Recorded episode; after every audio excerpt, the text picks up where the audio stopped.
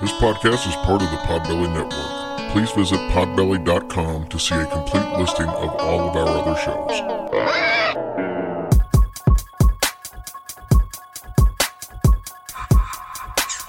About to be a fun ride. Follow along, watch as we slide. Paranormal just hit the lights. Goosebumps all through the night. Mixing just a little bit of twain. That girl sure can't do a thing. Together, hillbillies go insane. Laugh so hard it'll hurt your brain. Podcast you won't ever change. These two here, they got the recipe. Sit on back and listen in to some of our darkest mysteries, eh?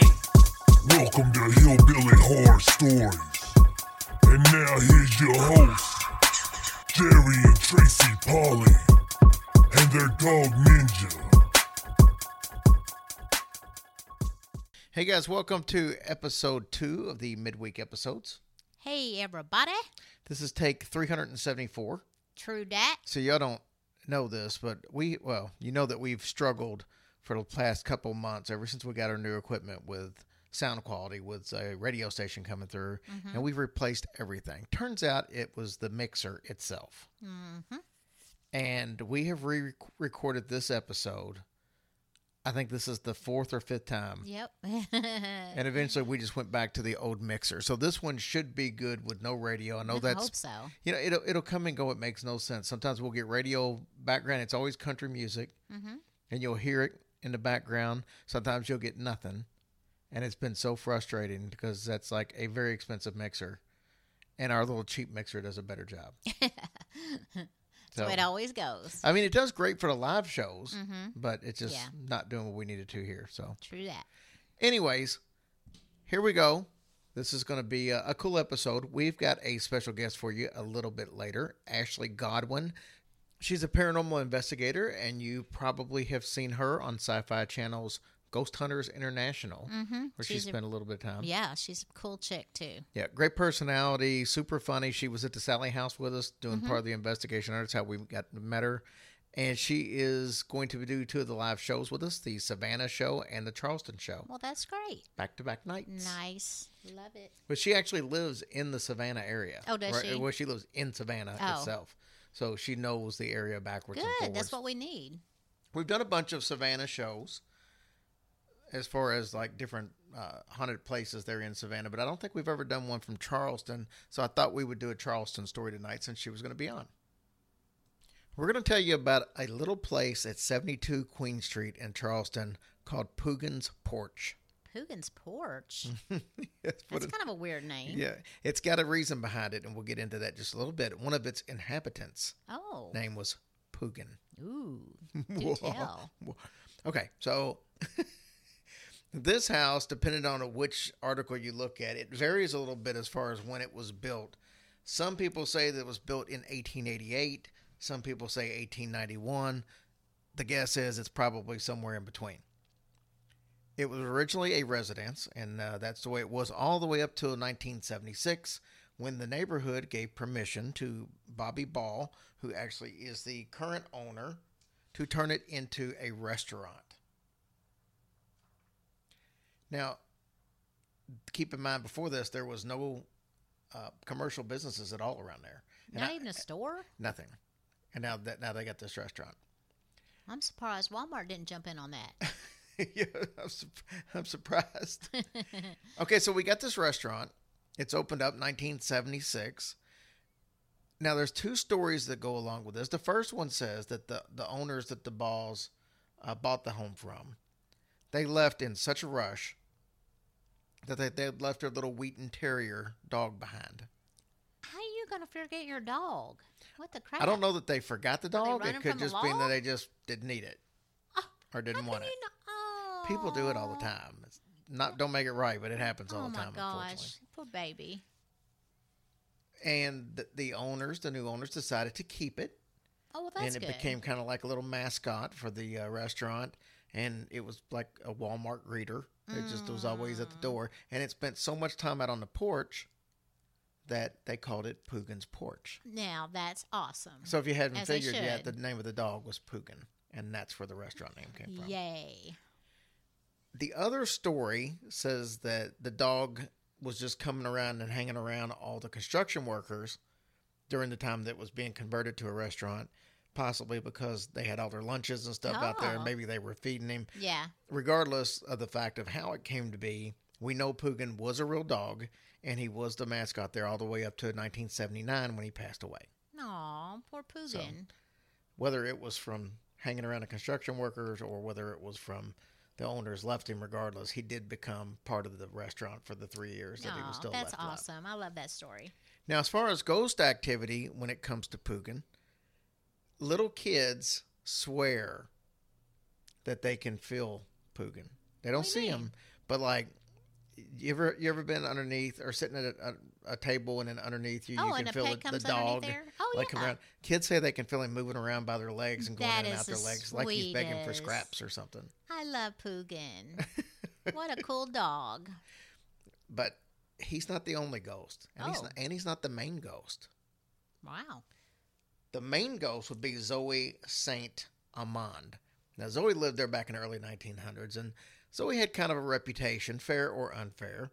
She was a local teacher, but she liked to wear thin, wire rimmed glasses and long black dresses, so she developed a reputation as a spinstress in town. Oh, that is ridiculous. Me, Miss Beadle wore thin glasses. She wasn't no daggone spinster. Everything does not go back to Why? Little House you- on the Prairie. I know, but how can you judge somebody just like that? For Pete's sake, she was a teacher. I know, That's terrible. like Miss Beadle. I know, but she ended up getting married. So, anyways, what happened was she decided that she pretty much just hated people and she'd rather be by herself. Can you blame her? No. And she moves into this little house on 72 Queen. You see, you said little house. She moves in with her sister Elizabeth, who was pretty much her best friend. Oh, that's nice. They lived together up until 1945 Mhm. when Elizabeth passed away tragically. Oh, tragically, what happened? But I don't know. She's well. Anytime somebody passes away, it's tragic. Oh, oh, that's so sad. what ended up happening more or less is she slowly started going um, insane i guess from Because she was by herself. well, i don't know if it was from that or just from the fact that she was just losing uh, lost everything that was near to her because that was her best friend her sister well, I mean, yeah, and everything if, and if you don't have anybody to talk to in the town, oh, bless her heart. so obviously she never married or anything like that so this that's that was pretty much her her entire life so they kept to themselves for like decades because elizabeth was the same way She was. Yeah. Wonder why. I don't know. But after she passed, one day, Zoe apparently was walking down the street yelling out her sister's name. Oh my gosh, how heartbreaking. Some neighbors came out and checked on her, and then she was taken to Bon Secours St. Francis Hospital. And one story says that she spent the rest of her life, which it doesn't really go into details to how, how long that was. Yeah, I was gonna say how. I wonder how she was when that happened. But she spent the rest of her life there at the hospital, and then she died there and was buried at Charleston's St. Lawrence Cemetery. Oh my gosh. There is another story though that says that she fell down some steps while looking at her for her sister and died. Now that could have happened at the hospital. I'm not sure, but I don't. I mean, was she that bad off that she needed to be in the hospital for the rest of her dang life? who knows? Because you know how things were in the 40s. I, would have been her friend. I'm sure you would have. I would have. So her ghost is seen more than obviously the dog. So much so, there's a there's a, a hotel right across the street, Mm-hmm. and the police get so many calls from the hotel saying that there's a woman in a black dress in the up uh, second story window looking out. Oh, And and they're calling the police because they think that somebody got locked in the restaurant after hours, but that's not what it is. And the police say they've gotten so many calls that they just don't even send anybody out anymore. They just ignore it whenever they get one of those calls. like I wonder, like all times in day and night Which she is seen a lot, in the daytime. but in the daytime. But that's usually from people inside the restaurant, like brunch time. Oh, She's seen a lot. Girl, come on out there and join the party in the daytime.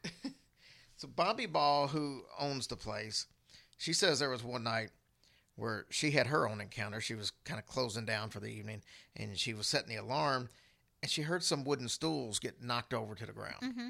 She went to go check it out, and then she said a door began opening and closing pretty violently. So she was kind of freaked out. Oh my God, I would be too. I wonder what the point of that was. I don't know. There are a couple other instances though, like there was a, the daytime chef he had to get in there awful early, Mhm. get stuff yeah, going get for stuff breakfast and going. stuff like that. And he came in one morning and said he was half asleep. He made himself a cup of coffee. Mm-hmm. There was a knock on the door. It was the produce delivery guy, Yeah. hmm and he sets the coffee down on a stool. Oh, so to let the guy in yeah, with the to let, okay. let the guy in. mm-hmm. He gets the stuff. He goes back. He goes to the stool. The coffee's not there. So immediately he's like, "I know I put that coffee there." Or then maybe he's thinking, well, maybe I was half asleep, and but Yes. did I really do that? So then he's like, "I'm not gonna put so much thought in. I'm just gonna make another cup." so he goes and makes another cup. He walks, turns right back around, and there's the cup sitting on the stool that wasn't just there when he checked. yeah. The only thing different is the cup was empty now, and Oh, it had red lipstick on the rim. that woman. Oh, she had to have her a cup of Joe. Apparently so. Good for her.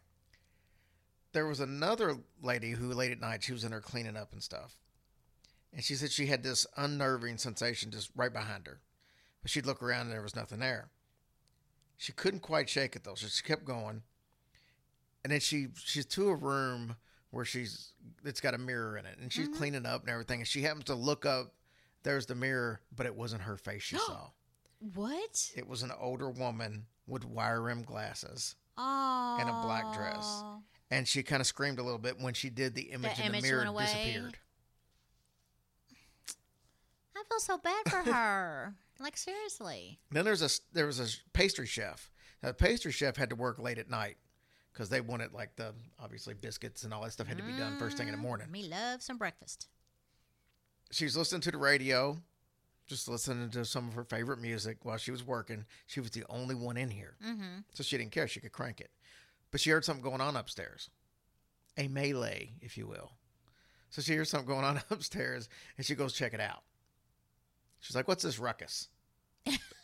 And Darius Ruckus. oh, that ain't his name, is it? Is that his name? It's Rucker. Oh, damn it. Thought I was doing a funny. So she goes upstairs. Nothing, nothing up there. Nothing that could be making a noise or any of that stuff. She comes back downstairs. She's starting to get back into what she's doing, and she starts listening to some more music. One of her favorite songs comes on, and she starts singing along. Then she hears another voice singing along.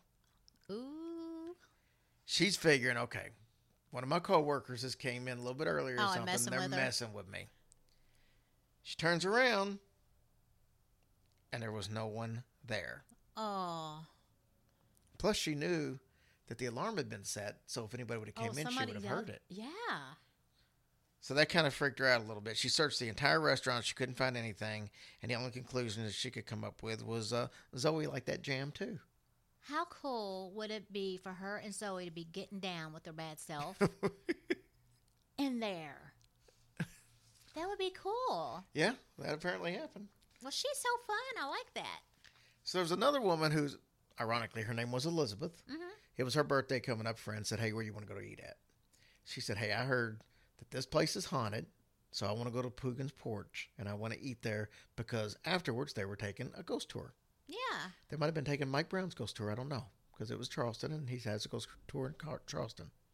So this so this place is still open. Yeah, yeah, We we're gonna eat there when we go there. Oh no, we're not. Yes, we are.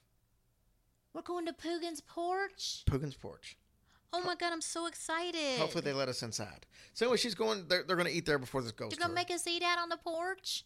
They might. It'll be warm. Don't matter. It's always warm there. Oh my gosh, I cannot wait for this.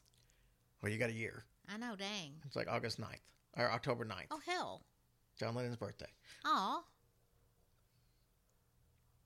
She's got this sitting there eating with her group, and she's got one of those ghost apps. You know, like the one on your phone, like the one you oh, were. Oh, the we were- ghost app. yeah, oh, yeah. remember like, the one, the one we were looking at in Galveston, where it shows like supposedly all the spirits that Yes, are around you. yeah. She's got this out there, and she's like, "Hey, look, everybody! Look at all the look at all the ghosts and stuff. They're right around here." She wasn't counting on the server overhearing her, and then he says, "Hey, um, whether you realize it or not, I've had an experience here. Was there was like all these different orbs that were right here in this very corner where all of you are staying at. Great. So it's like kind of fun, I guess. Ed Macy is an author. He actually lives right there in Charleston, and um, he's he's pretty much dedicated himself to learning the history of Charleston since the early 1990s. He pretty much knows it all. He says that when the Balls bought the place, they had no clue that it was haunted. So you got to be kidding. Nobody said a word to them. No. And, and but you know, it, they turned it into a restaurant. It might not have been haunted until then. You know, construction kind of On the ground, yeah. yeah, that like kind of starts getting stuff going. true. Once once they found out that it was, they started doing some research, and that's how they found out about Zoe and all that stuff when she lived there and the story behind her and all that. Yeah. They say that Zoe has been seen 200 times at least, and like we said, oftentimes in broad daylight. I hope we see her. I'm going to give her the biggest hug. a ghost hug. So it's open seven days a week, and people can go see it if they want to. I'm so excited. I didn't know we were going there. Well, we're not going to go there and not go there. I know, but yay. I want to take that dog some treats. Just take him some invisible nothing. Yeah, and maybe like lick my hand and stuff. Aw. All right, guys. Thank you so much for uh, listening to our little story. I like that story, and honey. now we got uh, Ashley coming up, so give Ashley a listen. right, you guys listen to Ashley. Hey guys, we have a special guest for you tonight. We have Ashley Godwin on the show, and Ashley is going to be joining us in the Savannah live show that's coming up next October. And the night before, we're going to be in Charleston with Mike Brown, and she's going to be a part of that show. She's actually from the area. We had a chance to meet her at the Sally House. She was part of the investigation.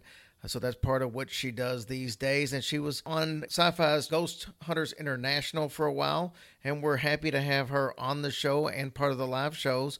Ashley, welcome aboard. Hey, thanks for having me. I'm excited. I say welcome aboard like we're on the Starship Enterprise or something. Oh, I wish. So, Ashley, tell me a little bit about you. Tell me about what got you into the paranormal, what made you want to become a paranormal investigator, and how you ended up on Sci Fi Channel. Well, I kind of grew up in a very strange family who loves horror movies and, you know, all the stuff that we love to talk about, you know. So, um, it, it's it's excited, you know, speaking to other like-minded people at events and whatnot because growing up it was I guess different. You kind of feel like an outcast because the majority of the people out there they're like, "What the hell are you talking about?" Yep. But yeah my uh, from the age of three i can remember one of my earliest memories living in a house. I moved in there with my mom. My grandmother was there.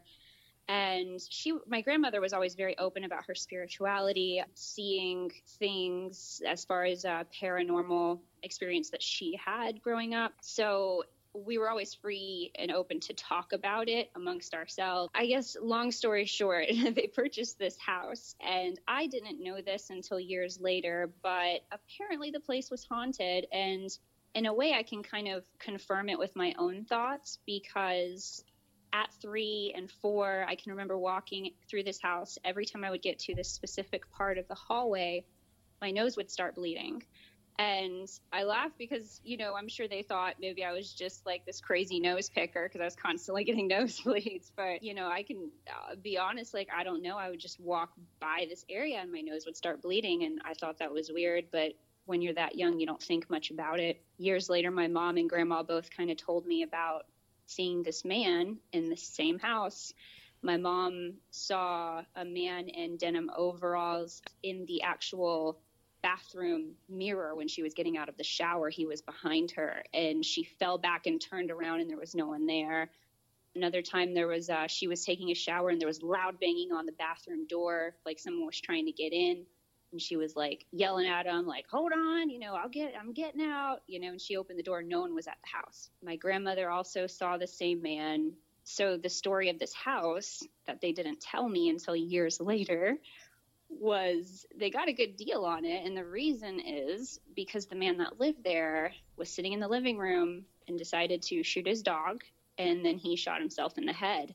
And when they purchased the house, there was still blood stains on the floors and the walls that they had to take care of because it was kind of like crime scene people came in cleaned up best they could and the people who actually owned it the family i guess were just like get this out you know i don't care what i sell it for so that's how we acquired that property Wow. yeah, that's a crazy story because you did. I didn't find that out until a long time afterwards. You know. So so like But- were the were the stains and stuff or was this like carpet or hardwood floors? it was carpet. They had pulled up the actual carpet, but you know, whatever they whatever you put The underneath padding. the carpet, I guess. Yeah, that padding stuff. They had left it there. The majority of it had been cut out um, to remove where the blood had soaked through, but even under that, on the actual foundation of the floor or whatever, it was still stained. Yeah, it's pretty gruesome stuff. I guess the man had been there for a few days at least when they found him. So, yeah. You know, it's it's amazing, but I've heard at least three or four different stories to where someone committed suicide like that, and they either it was either through a murder suicide with a loved one or just by themselves, where they shot their dog as well. Yeah. Like, why do you always, like, I hate hearing so. Why is it always the dog? Like, leave the animals out of it. That's how I feel. Yeah, that's very odd. I know we had uh, Andrea Whitney on. She's uh, from down in Texas, and she did a story one time where she interviewed some people, and she was talking about a haunted house down there, and she talked to a, a couple that had been together for a very long time 20, 30 years at least. And she got a lot of information on this story from them. And then literally like a couple months later after after she had gotten the story the man killed his wife killed his dog and killed himself so it's just Wow. it's just so weird so tell me a little bit about now about when did you go into paranormal investigating and how that ended up landing you on tv on sci-fi channels ghost hunters international that seems like a pretty huge jump for most people It, yeah, it, and it really was. I can, I- guess I consider myself, that was kind of just the luck of the draw thing. But where it all started was actually, I think the year was maybe 2005 or six. Um, and I remember seeing the original Ghost Hunters with Jason and Grant on TV. And um, it was actually a boyfriend I was dating at the time. He and his mom and them like watched it and I was like, what is this? That's cool. I like scary stuff. And that's when I guess I kind of recognized that you could scientifically try to, I don't like to say prove or disprove, but you know, kind of look into this paranormal realm, the other side, the possibility of it. There were actual steps and like equipment and things that you could use to try to get some actual proof and not just bring a psychic in and, and they tell you what they see or think or hear. And to me that that's what it was all about. That was that was it for me. So i went online and i found a team called florida. So i was born and raised in central florida polk county and i found a team called the florida ghost team and they were based out of Fort Lauderdale. They had kind of like a little offshoot group, and, and they were going to do an investigation at, a, at two places the Oliva Cigar Factory and the Italian Club in Ybor City, which is like the old part of Tampa. And I was like, yeah, I, I emailed them and I said, can I please come do this? Possibly join your team. I want to learn how to use this equipment and, and do this. Like, how do you do this? So, of course, they were like, yeah, come on, let's go. And this was 2006 or 7 it's it's kind of hard to keep track of that but i went and this man kevin who was kind of heading up the investigations kind of told me a little about it. I did it. Uh, had some cool experiences that night. Heard my first actual evps with this old crappy like audio recorder. but but it was so cool to me because i knew i knew that what I heard through that recorder, I did not hear in that moment when I was there. I knew that was something, and and I wanted I wanted more. So I became kind of addicted. Go figure. We most of us do, and I just kind of started um, investigating more, wanted to learn more. And one day in 2008, Kevin, the same man, reached out to me on MySpace. This is MySpace days. Um, Well, you know, you, you got into this very young anyway because you're barely into your 30s now, and you're talking about 2005 and 2008. So I mean, you you had to be just barely out of your teens. right. Yeah. I was um I was about 18 when I did my first like investigation with a, a group and I was 20 when I got that email from Kevin on MySpace and he was like, "Hey, there's the show Ghost Hunters International." Um, I know you know Ghost Hunters, but this is the international version. They're finishing up filming season one. I knew about it only because from my team, Florida Ghost team, it was Rob Demarest, who was like the founder of our team. He was like, you know, lead investigator on the show. So that was kind of a big deal locally for us. And then my friend Angela Alderman, who I did my first couple of investigations with in Ybor City that night, she had joined the show too. And she was leaving the show. They were wrapping up season one, and he was like, They're looking for another female. Do you want to audition? And of course, I'm like, well, yeah. like, I mean, yeah, I've never been anywhere outside of like Florida, Georgia, Tennessee, you know, like, come on. They gave me the info and I sent in, this was the back whenever you recorded an actual tape, you know, like a little mini Yeah. DV tape. And I recorded my little interview thing and I sent it in. And uh, I felt so cool because it was like, oh, I'm mailing this tape to Los Angeles. Man, and I'll tell you, within a week, I got a call back and they were like, can we get another tape from you, but we need to see you in an IR in night vision, like investigating in action. We want to see what you look like on camera. And I was like, okay, like that was kind of weird, but okay. so uh, I had this. This is the funny part of the whole experience. I had my best friend at the time drive me into the middle of the orange groves, and we made up this BS story about how some man shot himself or something, killed himself in the orange groves, and now the groves were haunted.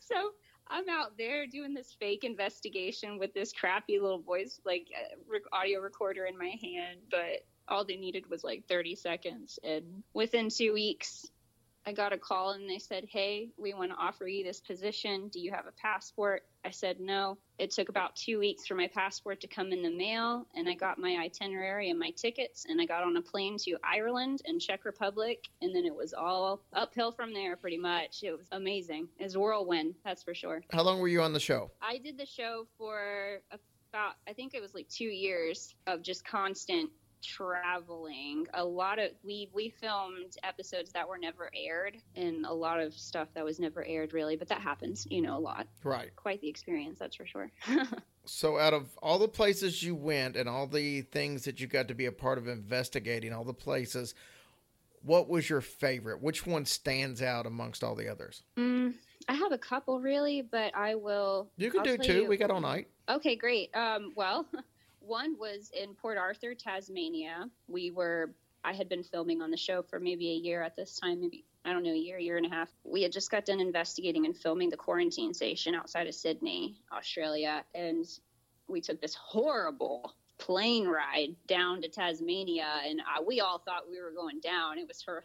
I can't tell you how many horrible plane rides I've been on now, going to these different places around the world. But we were all kind of ready to see some sunlight and having just a really rough time on this run. And they, of course, bring us to this prison in Port Arthur, Tasmania. There's like no sunshine. It's thick overcast. It's freezing cold. Lots of rain. We're miserable, but the place is beautiful. It's like, I guess, a brief history. It was uh, like a holding place for prisoners who came over from England and then mainland Australia in the 17, 1800s. And then in, I think, the early 90s, some dude came in and shot a bunch of people. And it was like the Port Arthur Massacre, they called it. There's not a lot of gun violence when you get over to like Australia and New Zealand and, and Tasmania. So, yeah, it's it's nothing like here. If there's that's it's highly unusual to have a mass shooting of any kind. Yeah, not anymore. Um, it was, I think it was that event actually that had them kind of go on lockdown with guns because it was such a horrible. I mean, we've had bigger massacres here in our country, but we like I, I want to say like over there it was just like tiny Tasmania, and then out of nowhere this young kid who seemed to have his stuff together, you know, which we see it all the time now, but in the early 90s it was kind of like this is out of nowhere. So yeah, after that it just put everyone on high alert, and you don't see it anymore. you see a lot of knife attacks though. Right. Like I mean, it's Australia. Why am I laughing about that? I don't know. You got my Sorry. sixth sense of humor, so that's okay. Uh huh. so I guess the story that was kind of like a history of it, but we're investigating. There's a two night investigation, which they make it on TV look like one night. You're in and out. It's not the case at all. And it was night one. I walked in with Rob D into this one prison cell. He didn't tell me whose cell it was or if it was anyone's specific cell. They're just like, hey, go in there, you know? I walked in there and I immediately got really kind of like lightheaded, dizzy, and I'm chalking it up to all these things. Like I'm thinking, okay, my iron might be low. Maybe I'm just overtired. I might be hungry. It, all these reasons, other than paranormal, of course. Night two, Dustin and Brandy and me. We are all walking down this hallway, and we all walk in there. And eventually, Dustin's like, "I'm gonna leave you girls in here," and we're like, "Okay." and then Brandy's like, "Ashley, I'm gonna leave you in here." So everyone walked out, and it was just me and I'm like, okay, well, I don't know who I'm talking to. I was just like, is there anyone in here with me? I was kind of like a little irritable and tired and ready to go at this point. And I heard something really weird. Then I got the dizzy, nauseous feeling again. All of a sudden, it felt like some people thought I was insane for explaining it this way, but it's just the truth. It felt like somebody like kind of reached in my like my chest and I don't I don't even know like pulled all the energy out of me or something. It just I felt a pressure in my chest and I kind of in a way stumbled back against the wall of the cell. And right then I felt something touch my right knee and I like kind of like went down like you're swatting at a fly. There was no one there, of course, and it was just me. And I walked out and I'm like, I'm you know ready to be done. Let's wrap this up, kind of thing. But we still had to film a bunch, so we're listening to the stuff the next day you hear me on the recorder say, Why don't you come out and talk to me? And then you hear this male voice, loud, clear, sinister, say, Okay. like, dude, they didn't tell me. Somebody else found this because that's how we do it. You know, TV so much different.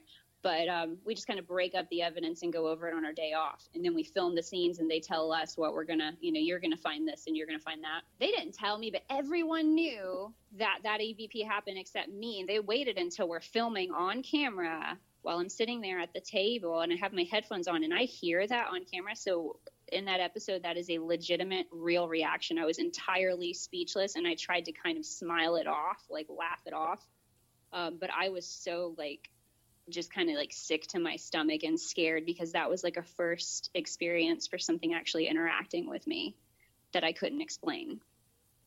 So, so yeah. let me ask you this because you mentioned a couple of times little behind the scenes stuff that we don't get to see.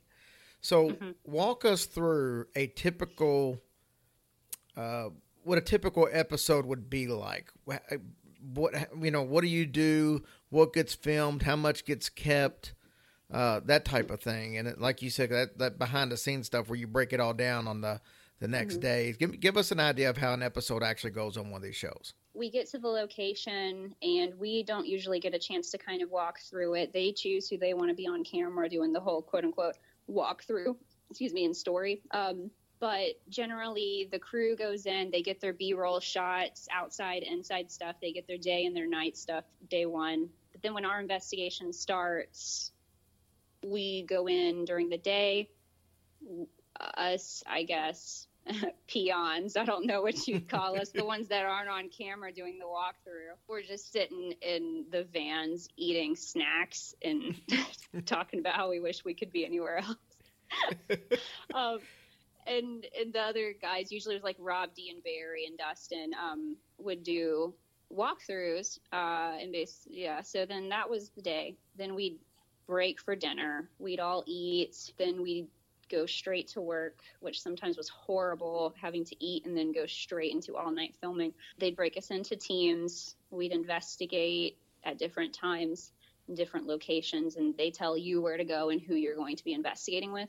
And you do get to choose which equipment you bring and what you use and how you do it. So you do have freedom. But as far as a schedule, you're on a strict schedule. And then it's wrap. If it's a big location, we do two nights of filming. Then the next day we have a day off, and that day off we're supposed to go over all the evidence, but we break it up in between each other and just kind of say, hey, you take this audio from here, you take that DVR footage, whatever. And then the day after our day off, we get together and film our analysis and review scenes where you see us all sitting at the table. it's just constant like, all right, let's action, and then we're just like, hey guys, do you want to hear this? Hey guys, you may want to hear what I got here. Hey guys, it's just But at that, at that point, does everybody already know that that exists? That that's what they're going to be just a setup for it, though. Yeah, yeah. I mean, I don't know how they do it now because I'm not, you know, on any of the new shows right now. But um, ten years ago, you know, that's how we did it. So yeah, we already knew. We knew the day before what we got. We would talk about it. We would try to debunk it. We would discuss it. You know, so when we sit down at that table, we're not actually reviewing then. Right. I feel like I'm like giving away dirty secrets of TV, but it's actually exciting. But that's what that's what we want. We want the, the the behind the scenes. Look, there's not a single game show or anything on TV that people don't want to know what really happens. How long does it take? Like, I, what was uh, what's that show? Shark Tank. Th- That show, they come out, they give like a little ten minute presentation and all that. I read somewhere that behind the scenes that that presentation usually takes somewhere like two to three hours. And all Yeah. you see is, you know, 10, 15 minutes of it. So I like learning that kind of stuff. And I know most people do too. Oh yeah, that's like I mean, even with our show, we would film for out literally from sundown to sun up, and um, eh, you get 30 minutes of, of maybe of footage, but then in between that, you're having the commercial breaks, you're having different scenes. Uh, so eh, the majority of what we have ever done has never been seen, and even we haven't seen it. So, and I mean, we filmed a whole scene all day long playing paintball in Nazi trenches in Poland, and it was never put on TV. It was the coolest stuff. Like Barry shot me and broke my finger. that Um, sounds like sounds Like exciting. we were, dude, we were like army crawling through the woods in trenches. It was insane. It was like, I mean, like literally where this real stuff happened. Playing paintball, like I mean, and they, our teams were vicious. Like uh, everybody, we're all we're all nice and we're friends, but like I'm just telling you, when it came to paintball, and and also, we left the paintball. The, we left the paintballs in the cars overnight, so a lot of them were frozen, Uh, and that's how my finger got broken. So that was a that was a very cool story. You said you've got a second story though. Yeah. um, so the other one actually took place. It was me and Dustin investigating at this place called Castle Houska in the Czech Republic. Absolutely, we've got a story. Awesome place. Yes, and in the it was I love it was a beautiful as you would know. It's a gorgeous castle, an incredible history. Um, just the road leading up to the castle with the trees. I mean, you're like back in the medieval times. It was incredible, and it was actually I don't know who it's owned by now, but at the time it was this American guy who like took care. He's like the caretaker and stuff with his wife. So as you as you know, the the little town there, Český Krumlov, I believe from what they told us, and they could have been lying to us. We went drinking in this underground bar in this town, like. We got wild. Don't let anyone fool you. But we went and we we went drinking in this bar in Český Krumlov when we were filming this episode, and apparently scenes from Hostel were filmed there Oh wow. like yeah like the movie hostel so that was really cool and surreal at the same time and a little creepy but anyway it, we were in the attic the attic's broken up into different because you know it's kind of like a donut shaped castle it's open in the middle you know Right. it was me and Dustin in one portion of the attic, and it was so dark, but we had our IR cams and little tiny lights. And we're just kind of having a conversation on camera, trying to stir up something because we heard that there's something negative up there. People have heard stuff in the attic. And all of a sudden, I see something behind us and out of the corner of my eye, and then he sees it too. And we're literally seeing like a shadow figure of a head and, and shoulders just kind of there, like against the wall. And all of a sudden it shoots over. And we're both just like we, we jumped back and our camera guy was kind of overhead overhead us, kind of in the rafters, you know. Um those camera guys are amazing. Some of the stuff they do, man. But he was he was like filming us kind of from above and back and then our audio guy wasn't even in this portion with us he was outside the door so it wasn't them and we saw the shadow again and dustin and i are talking he's like holy crap do you see that? And i was like i see it yeah. And i'm trying to close my eyes but i don't want to look stupid on camera and i don't you know because people are going to make fun of me in the forums anyway because i'm sitting there biting my nails terrified. Um and, and i'm just like that was before social media was like it is now you know? So i'm just like looking and watching this thing and all of a sudden it shoots off into the back dark corner of this attic and what looks like it kind of goes out the win- the tiny little attic window there and as soon as it does we hear all the birds flock out of the trees. And i mean dustin can back me up on this story. And so dustin's like all right we're going to do an experiment. And i'm like cool what are we doing? I just want to go. And he's like he's like all right because there's like kind of dirt and rubble in this part of the attic. And he's like i'm going to pick this rock up and then he starts talking to whatever entity may be there. He's like all right i'm going to pick this up and i'm going to throw it.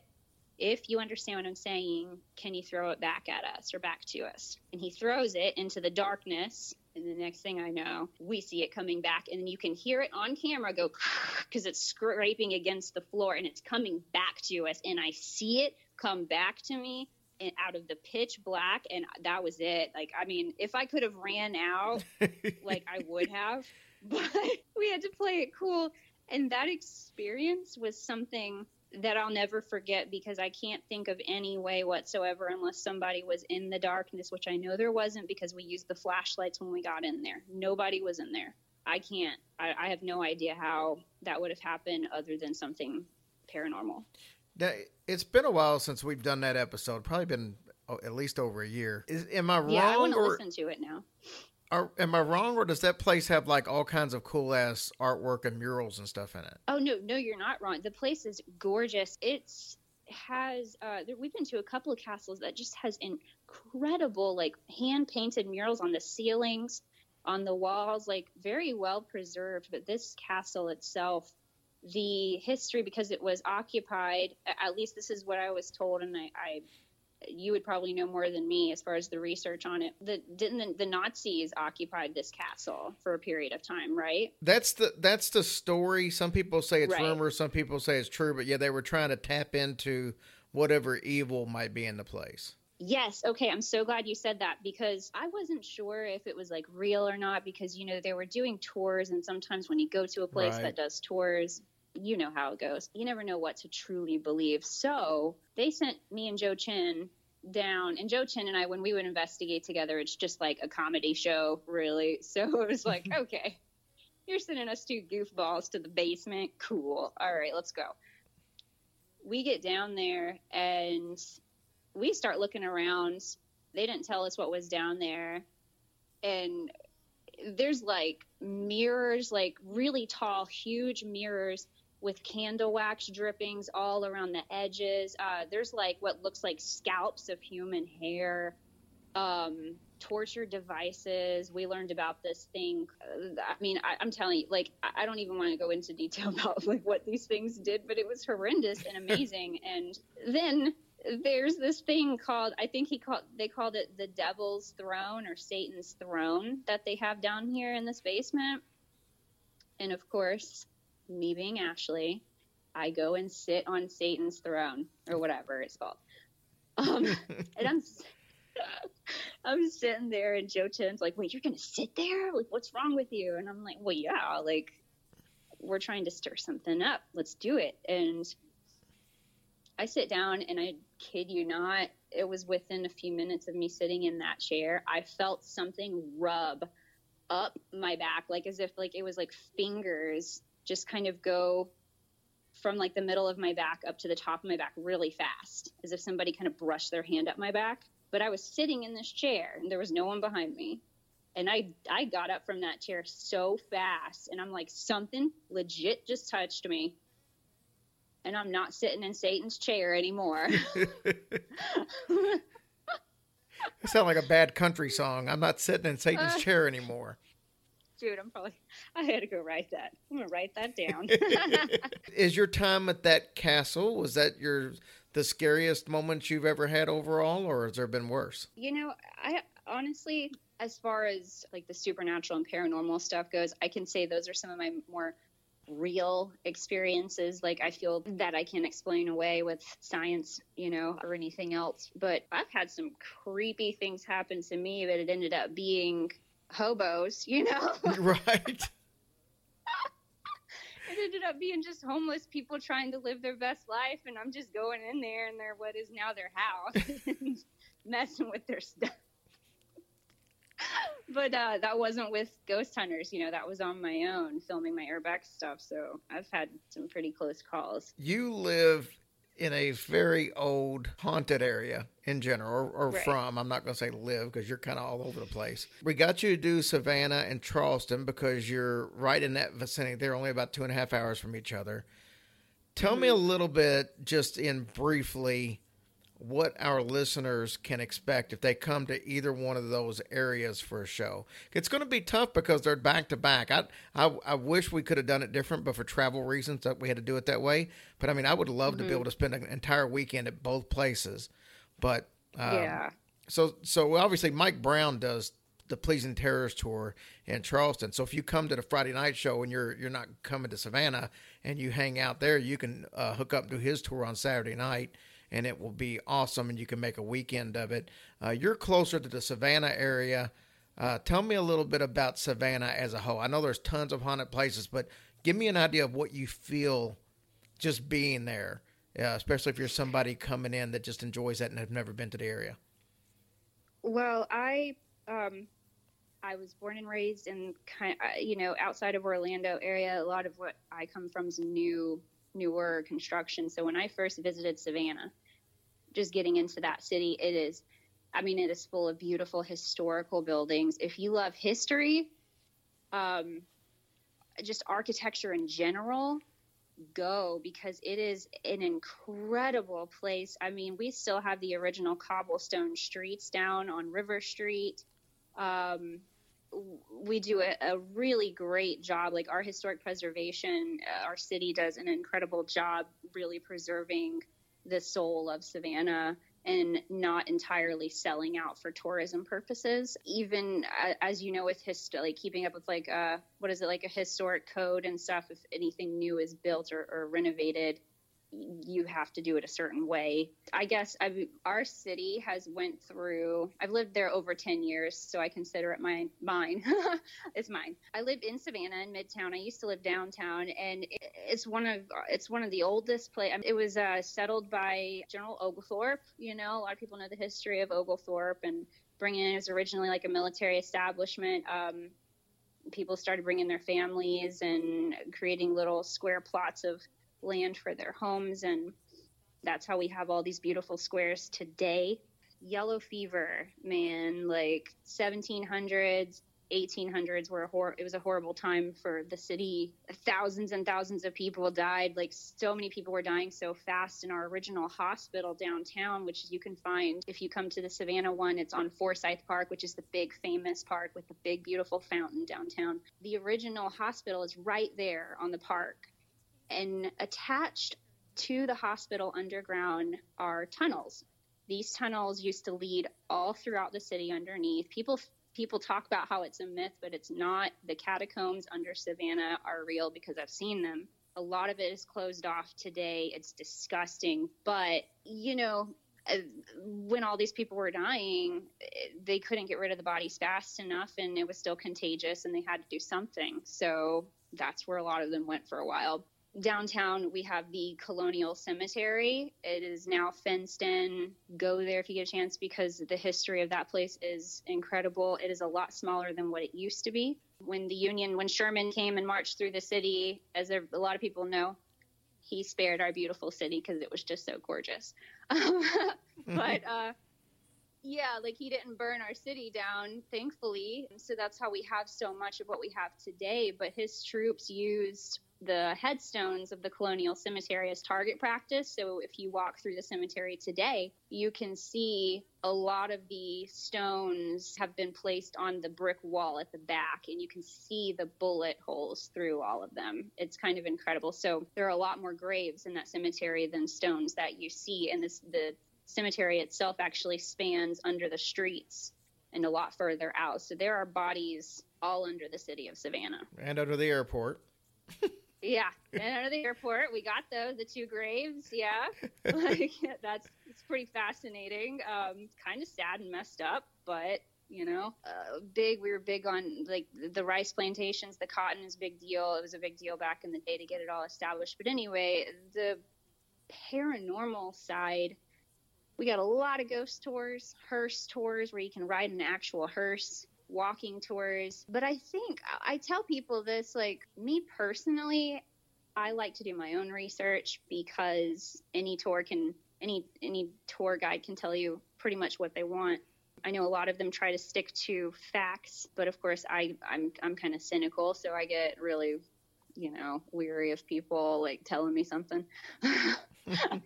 dude i mean as as you know uh, there's so many different ghost stories and you could just walk the streets at night which i wouldn't actually do that if i were like in certain parts of our city but you can walk through the beautiful downtown squares at night and uh, there's a different story for every square whether if it's hanging of supposed witches to you know burning people I mean, like it's it, there's so many different crazy stories, and I can tell you just when I first came there. I'm, I'm not a psychic or a medium or anything like that, but I can tell you, just as any normal person, if you appreciate history and you walk through that city, you feel it. You you don't just see the history, you feel the history. Um, it's worth it, in my opinion. Yeah, we definitely try to keep true to it. Let's do this. So we we've discussed a lot tonight and we're excited to have you on both of those shows. Tell us a little bit about how people can find out more about you, uh, any websites or social media, or how they can follow you a little bit over the next year to get to know you a little better. Just like most of us, I have a Facebook page, and it's just Ashley Godwin Official, I believe. And it's, yeah, A S H L E Y G O D W I N. I don't know why, but some people still think it's Goodwin. There's only one O, guys. I'm not gonna lie to you. The first five or six times I saw your name, every time I thought it was Goodwin. I know, and then everybody's like, "Wait, you're related to Aaron Goodwin from Ghost Adventures?" No, I'm Ashley Godwin from Ghost Hunters. Thank you. Instagram is the same thing, like forward slash Ashley Godwin official. Most of the, what you're going to see is posts about my urbex stuff. You can find me on YouTube at forward slash I think it's just Ashley Godwin. Or, you know, all you got to do is type in Ashley Godwin in YouTube. My page will pop up for my channel. And again, uh, I've been doing a lot more paranormal investigations for the channel itself lately, but a lot of it is mostly just going in and exploring abandoned places, which a lot of them I've picked up EVPs just with my camera mic. So they're still cool. I guess I got Twitter. Twitter's new. I deleted my old one from Ghost Hunters, and that's Ashley Godwin RL, like real life. Man, I don't know. Yeah, that's about it. so, so let's end with this. Uh, you were at the Sally House with us briefly. Right. What is your impression of the Sally House? Is it as bad as most people think it is? Does the does the legend hold up to reality? What What are your thoughts when you're inside that place doing an investigation? Um, well, I've been there now. Uh, I think when I went when I went there, uh, that was my first time there with you guys, and I've been there two times since. I first kind of developed a weird obsession. Now, a lot of people would chalk that up to, oh, you got an attachment there; it was pulling you back. I I don't know. I feel like there's something really off about that house. There's something off, which in a weird, dark, bad way about the whole town. And that's where I go it fall into my conspiracy theory nerdisms, where it's like, okay, Amelia Earhart's from this town, guys. Look what happened to her. Um, and like the town itself, I feel like you can just walk the streets and feel this like toxicity, but at this, but not, I'm not saying the town is toxic because it is a gorgeous town, Right. well worth the visit. It's beautiful. Like I, I say that, but I say that because I'm fascinated with it, but I love the town so much, and it's just this tiny town in Kansas. Uh, The the homes there are fascinating. Tons of gorgeous Victorian homes. The Sally House itself has a crazy history of multiple different types of hauntings, people living there, um, being attacked, being possibly possessed. I mean, I've heard all sorts of stuff. My experiences there, I can honestly say that I I feel like it is haunted. I say that because of uh, EVPs that I have captured, um, also the personal experiences that happened there. I don't know again if it was just my eyes, but two different times I've been there, I swore I saw a shadow or a person walking from that master bedroom when you go up the stairs there to the right, Mm-hmm. kind of going over fast into the kids' room there, like opposite side, and, and just I, I feel like I I feel like I was going crazy in that house to be honest with you, um, and I don't think it was a, a, a- a girl. Does that make sense? Like I don't think there is a Sally. I don't believe Sally exists. Also, just with my own personal opinion here again, I don't want to ruffle anyone's feathers, but there's no factual evidence that a little girl named Sally ever went there, ever lived there, ever existed. Right. So I have a hard time with that. Yeah. The stuff I felt there, the stuff I got from there was not some little girl that accidentally died from a procedure. It's something dark, it's something bad. And a lot of us keep getting drawn back there. And when stuff like that happens, I don't think that's the good thing unless you are like prepared for it, you know, and you're, yeah. So I was told, I'll be honest with you guys, I was told um, when I did my event at Malvern Manor, was like a week or two ago, uh, by a good friend of mine. I've never had like a spiritual cleansing or anything done before, and I let her do one on me. And then she did one the next day because I was feeling like complete crap. And she told me that I had picked up multiple things from Sally House, and she told me it was from that upstairs closet, that walk-in closet. So I'm like, how did you know that for one? I mean, like, like for what you know, she told me things that I experienced that I didn't tell anyone. Oh, wow. So, yeah. So I'm like, cool. Teach me about this protecting yourself thing because I don't know any of that. Like, I never. yeah. Well, you know, we were up there that night. I think I think when I was in that room with the closet, uh, when when uh, Chris was in there and was you know asking everybody was asking questions. I think you were in there with us at the same time. You know, I didn't get I I never get any kind of feelings at these places, and I didn't get anything. And and as a matter of fact, I know Chris was talking about and some of the other people there that they could hear some roars or growling. I guess more of a, the term growling coming from that closet area. And I know Chris was genuinely uh, very timid about that room and specifically said that he would not spend the night there. And it's just not something he was comfortable with, uh, which was comforting considering we were getting ready to spend the night there. But the reality of it is the next day, uh, Tracy had left her glasses up there and everybody had already left for the day. And I had to call uh, Maria and get the uh, code to be able to get in to get her glasses. And I spent probably 10 minutes in that place by myself.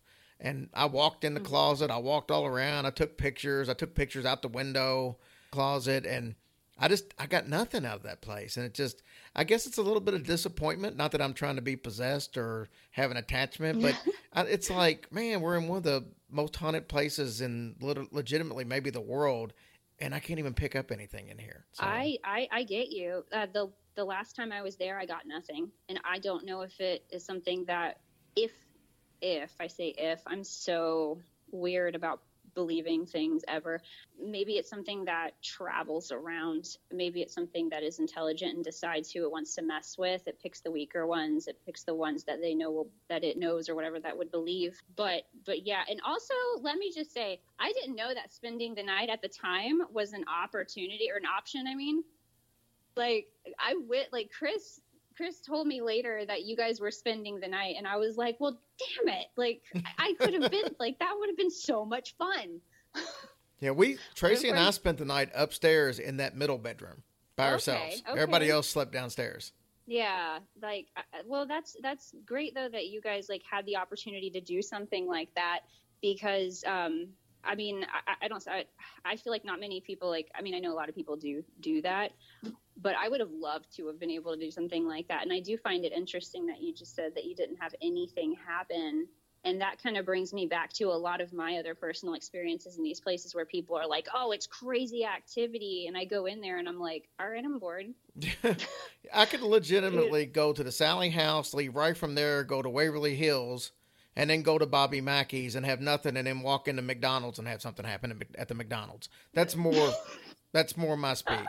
It's like I get I, love get hit though. stuff randomly and never where it's supposed to be. Yeah, I, I mean, I like that though. I, it's, that happens to me a lot with my like weird abandoned places explores. You go into a place that is terrifying and they say is haunted, and you get nothing. And then I go into like a random abandoned office building, and there's like all sorts of weird stuff occurring. Yeah, I think it does So definitely I- depend I on the person sometimes. Yeah, yeah, I, I think so too. But also, when we were there at the Sally House that night, we we had a lot of us there, and I, in my experience, anytime I've been at a big event, it's really difficult because there's a lot of noise pollution. Yeah. A lot of people have their lights and gadgets and equipment making noise, and if I was a ghost, I wouldn't want to mess with all that.